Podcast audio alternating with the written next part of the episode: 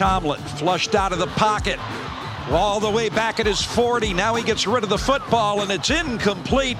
The Cajuns brought pressure, and it was Chris Moncrief along with Chauncey Manac that harassed Tomlin, and the Cajuns will take over on downs.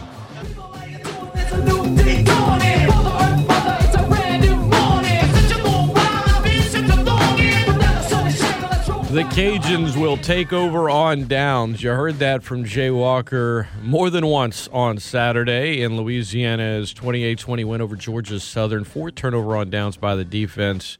And a um, competitive Sun Belt Conference game Saturday in Statesboro. Louisiana comes away victorious. Joining us now, the head football coach of Louisiana's Raging Cajuns, Billy Napier. Good morning, Coach. How you feeling on this Monday? Good, Scott. How about you, man? How you doing? I'm doing great. I appreciate you asking. Uh, let's let's dig into the game. I know that you know after week two's win, you guys said you know we didn't we didn't really feel like we played raging Cajun football, and then after the week three win, the locker room a bit more celebratory. I remember Lorenzo McCaskill saying that was raging Cajun football, as he put it. Do you guys feel like you played raging Cajun football uh, in Statesboro against Georgia Southern? Yeah, I really do. I think at um, at times uh, we can execute better, but overall the intangibles of our team, right? I'm talking about um, the toughness, the effort, uh, the physicality. You know, I thought the poise within the game to play through the ups and downs of the game, and then to make critical plays in critical moments. Um, really thought our team had, um, you know, the right disposition. We were ready to play. Uh, I think there are things that we can learn, lessons that we can learn in certain areas from a technical standpoint that we can improve. But in general, we were in the right frame of mind. We knew it was going to be difficult. That's a very difficult place to play. Um, I think they've won like 11 out of the last 13 there at home, and you know we were one of those two years ago. So, uh, Paulson Stadium, you know that fan base, those students, and certainly those athletes can present a number of issues, and they played better, right? They played probably their best game of the season, and um, it was competitive, man, and, and certainly we had our opportunities to break the game open, uh, and I think that's one of the things that we'll learn from the game.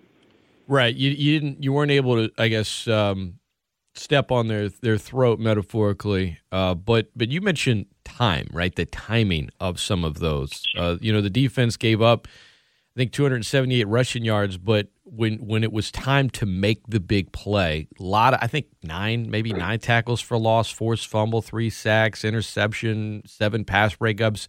It felt like the timing a lot of the night when you really needed it, those were the moments where it's like, all right, somebody's got to go make a play. And more times than not, whenever the moment called for it, your defense was able to do it. Yeah, you know, you take. Um, I think they had one one run for about seventy five. You take that out, you know, they're at about three point three a carry. Um, you know, they had the one sixteen play drive to open the game. You know, where they had four third down conversions. Uh, outside of that, they're two for twelve, I think, on the day, and and really one for five on fourth down. So we dominated the conversion downs. If you take the fourth down stop and the interception, we got five takeaways. Uh, I thought our defense played their tail off, man. I was really, really proud of the way our defense played in the game, and uh, certainly, um, you know, offensively we we did just enough. The big play passing game, the touchdowns in the red area. Uh, we played turnover-free football, and I think you know we're probably five or six completions away from really having an exceptional day. So overall, uh, we we um, 83 um, yards uh, in the kicking game advantage. We do have a lot of work to do to continue to get better and clean things up. But you put our team together, offense, defense, and game changers. Uh, we did enough to win.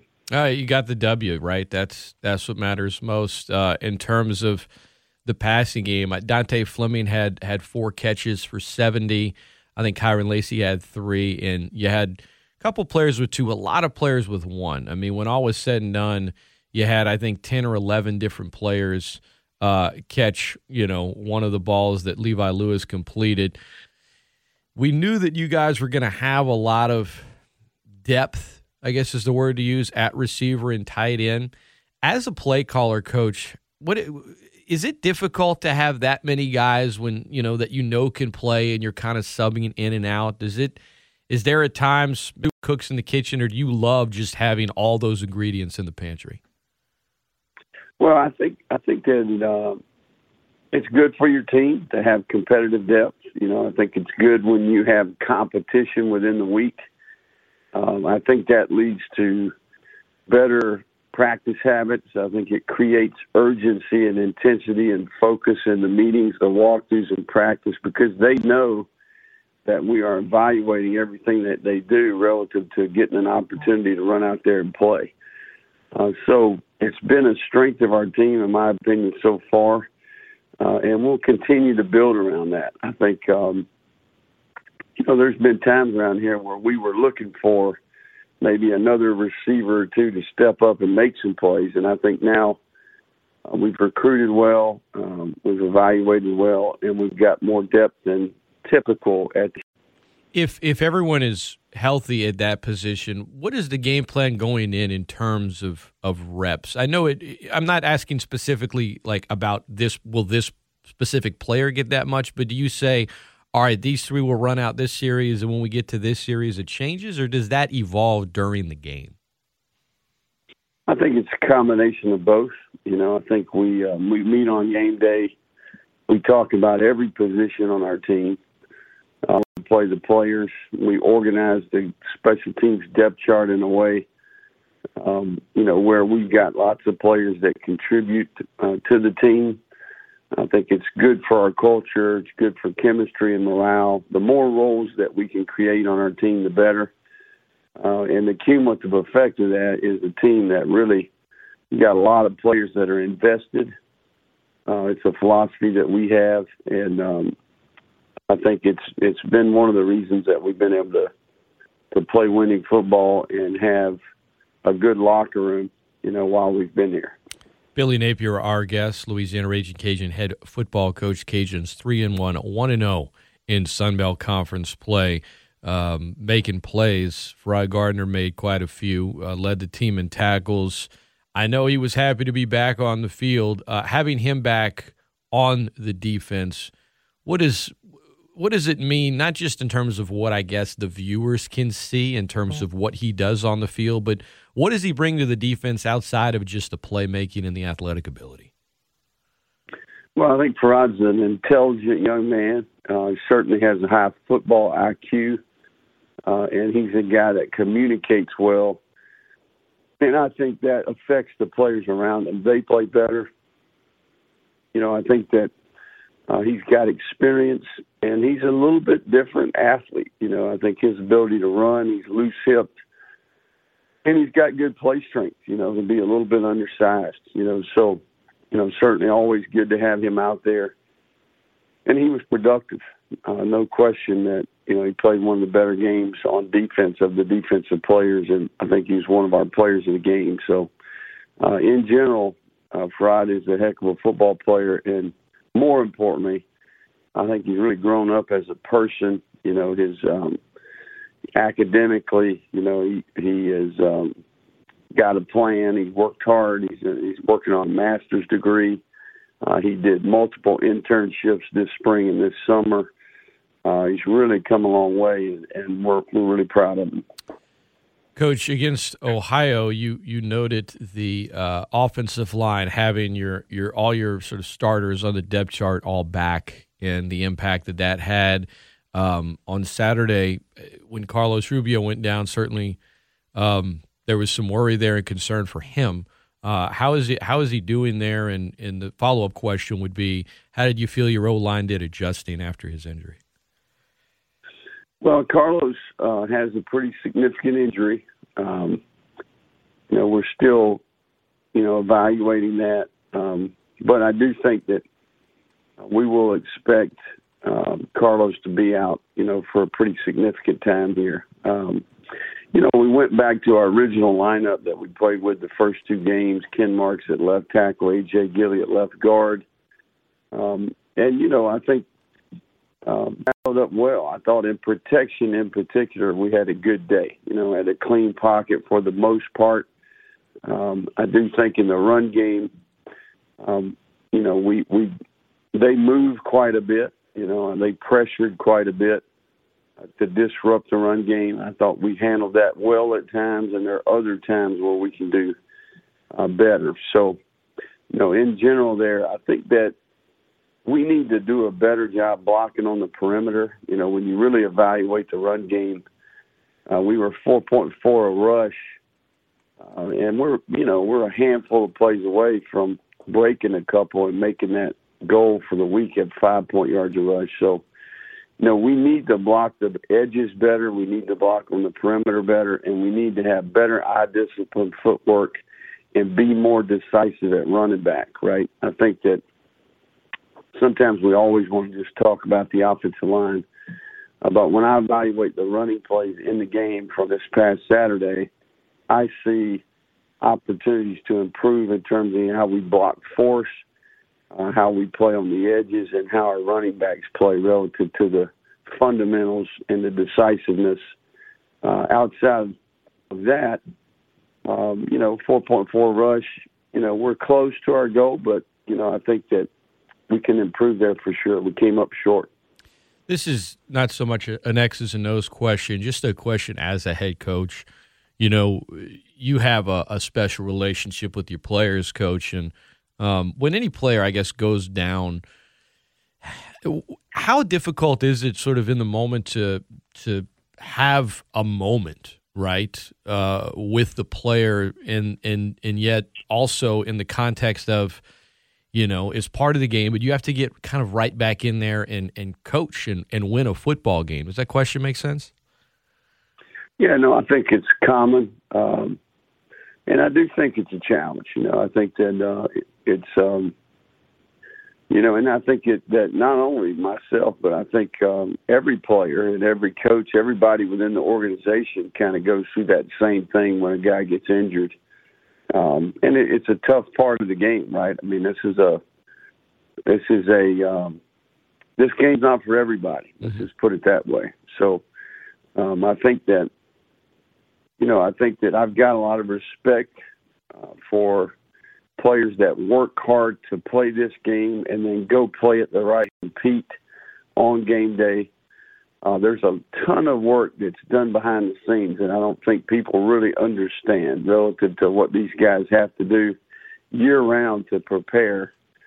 Uh, and then, you know, the big thing is they miss out on the opportunity to compete, which is the fun part, right? So uh, that's probably the biggest thing to me is uh, just seeing the guy the guy work year round and, and really work hard to get in position to contribute to have a role to enjoy uh, and relish that opportunity to compete, and then that injury takes away that opportunity. So uh, that's the hardest part, you know. And I know how hard some of these guys have worked, not only this year, but over several years, you know, working to develop, to improve who they were as a person, who they were as a football player, and how far they've come, and then to miss out on some of those opportunities. Um, I do think this about injuries. I do think that if you have the right perspective, they can become a positive, right? I think it's important um, when things don't go our way that we maintain perspective, that we uh, use them um, as an opportunity to learn. I think the rehab process sometimes can help you develop discipline. It can remind you uh, of of things that you you don't things maybe you took for granted, you know, uh, before. So uh, there's good and bad that come with it, and uh, certainly, you know, it's a tough part of the job and a tough part of the game. So uh, we always try to make the best of it. Certainly, we'll do that in this situation as well. Coach Billy Napier, our our guest. Did you ever? I know you play, you know, college quarterback. What was the, I guess, the the most difficult injury you dealt with during your playing career? Uh, I had lots of injuries. Uh, I was an option quarterback. Um, you know, probably had both shoulders, um, several concussions, and uh, had a a knee that got drained um, and injected every week for about 12 weeks the year with that we played the national championship game. So um, a little bit of everything. Um, I had a pretty daggone close relationship with our trainers at Gotcha. Furman. I would tell you that. Uh, Brian Reese and Phil Head, uh, two men that you know helped me, and certainly I still to this day have a close relationship with. Brian um, actually got a note in the mail from him the other day. So, um, you know, I think that that's a position in your organization that's so important.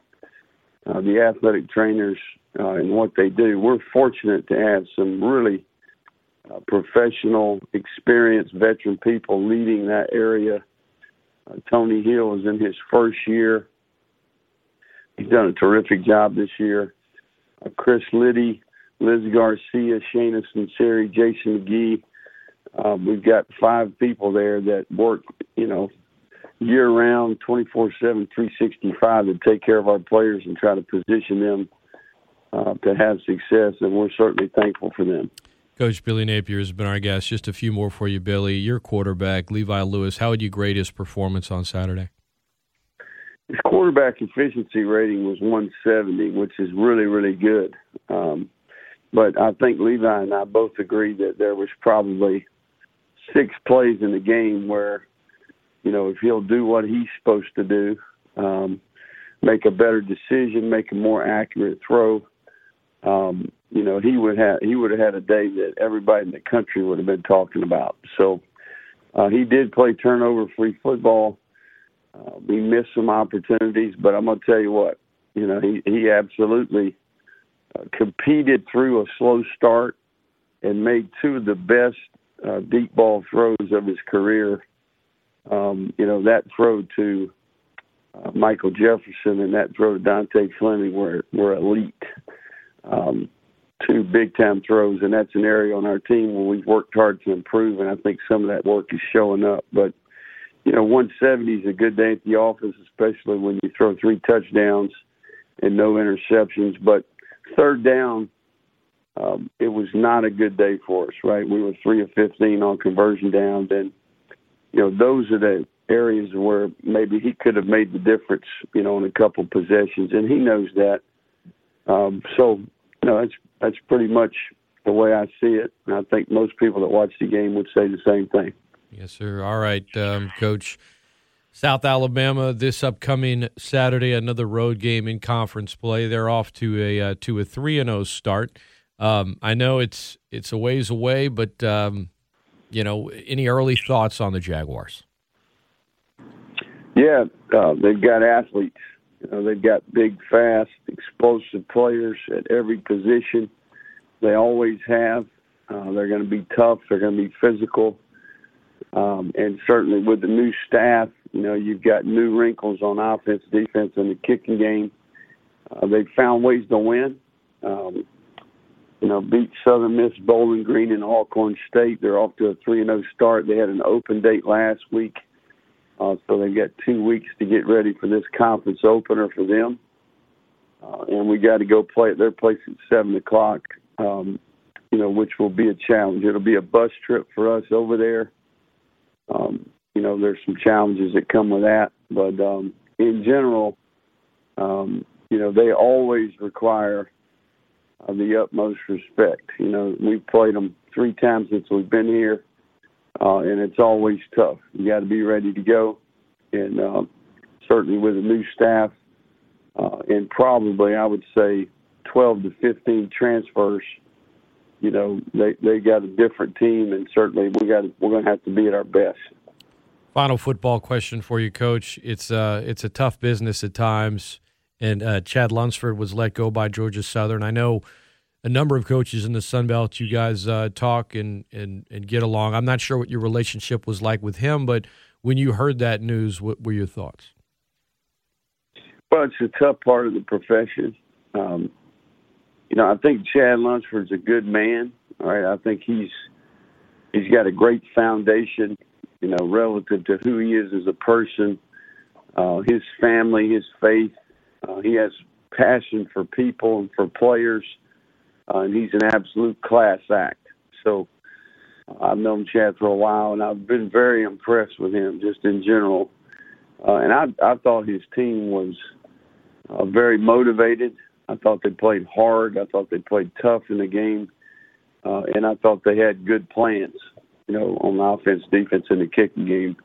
Uh, this past week, know, I can't speak for the entire body of his work, but uh, I know that when we've had we've had to play those guys, they've been ready to play, and their intangibles uh, have been always been really good. So, you know, Georgia Southern is uh, a place that cares about football, um, and certainly, you know, these things come with the territory. You know, especially at a place that has high expectations, that has that level of history and tradition. So, you know, Chad's a friend of mine. I'll do anything I can do to help him uh, down the road. Uh, he knows that, and um, you know, I just hate it for his staff and for the families and all the people that are involved. And and this early in the year can be tough for the players as well. So, uh, but I've got nothing but respect for Chad Lunsford.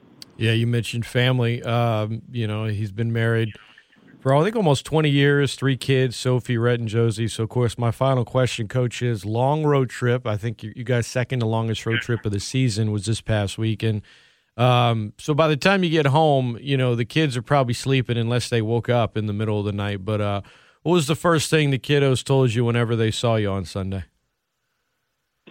Believe it or not, um, I got home at two thirty or something like that, and then um, you know we Annie Joe actually had a soccer tournament out of town, so I didn't get a chance to see him until later that day. Got a chance to see him a little bit this morning before school, but um, you know we'll catch up tonight for family dinner. Um, we always do that on Monday uh, evenings, uh, and then come back to the office and get back to work. But um, no, I, I think the good thing is Sammy's finally getting to an age where when he's watching the game and he cares about who's winning, so uh, he he went to bed and uh, he made his mama wake him up and tell him the score uh, when the game was over. So that's a good thing.